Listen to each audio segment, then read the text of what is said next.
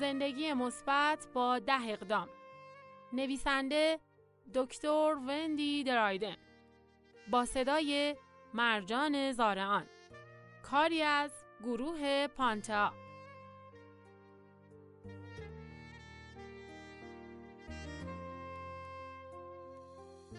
اقدام شماره یک.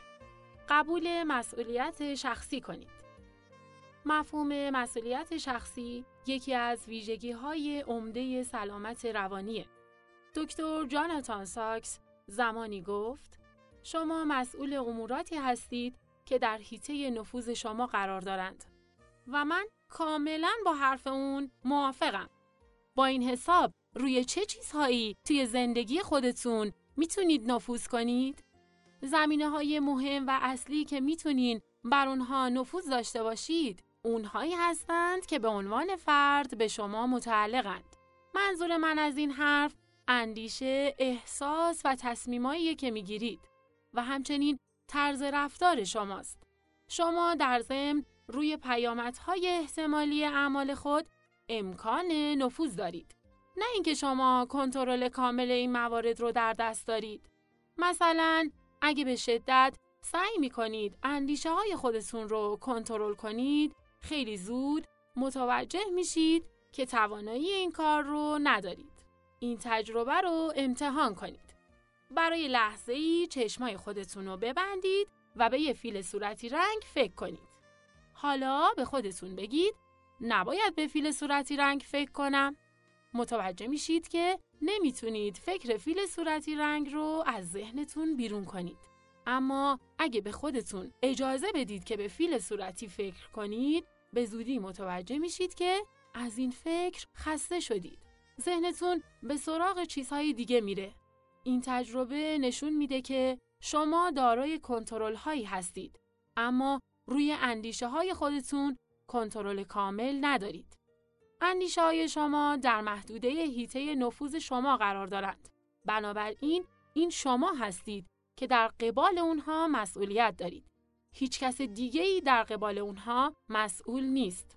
احساسات شما تا حدود زیادی بستگی به باور شما درباره خودتون، دیگران و حوادثی داره که توی زندگیتون تجربه می‌کنید. این به این معنیه که شما مسئول احساساتی هستید که تجربه می‌کنید.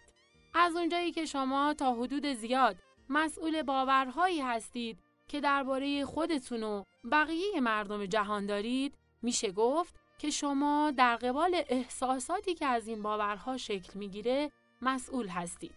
شما البته در قبال باورها یا احساسات خود کنترل کامل ندارید چون شما با مشکلات و بدبیاری هایی روبرو میشید که روی باورهایی که دارید تأثیر می‌ذارن.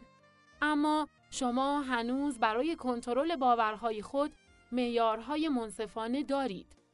مثلا فرض رو بر این می‌ذاریم که شما با دوستان و نزدیکای خودتون مصاحبت دارید. اما شغل شما شما رو به یک کشور دیگه ای میکشونه. اونجا کسی رو نمی‌شناسید. با مشکلی روبرو میشید.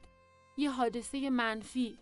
قرار گرفتن توی این موقعیت روی کیفیت اندیشه شما اثر می‌ذاره.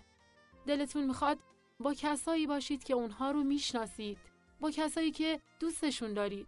از اونجایی که با مشکل و بدبیاری روبرو شدید بعیده که فکر کنید چه خوبه که از دوستان فاصله دارم چنین اندیشه ای دور از ذهنه اما روبرو شدن با این دشواری شما را از مسئولیتی که در قبال خودتون دارید مبرا نمی‌کنه. شما امکان انتخاب دارید. می‌تونید یه باور منطقی رو برای خودتون انتخاب کنید. مثلا دوست ندارم توی چنین موقعیتی قرار بگیرم اما می‌تونم اونو تحملش کنم. در غیر این صورت می‌تونید یه باور غیر منطقی برای خودتون انتخاب کنید.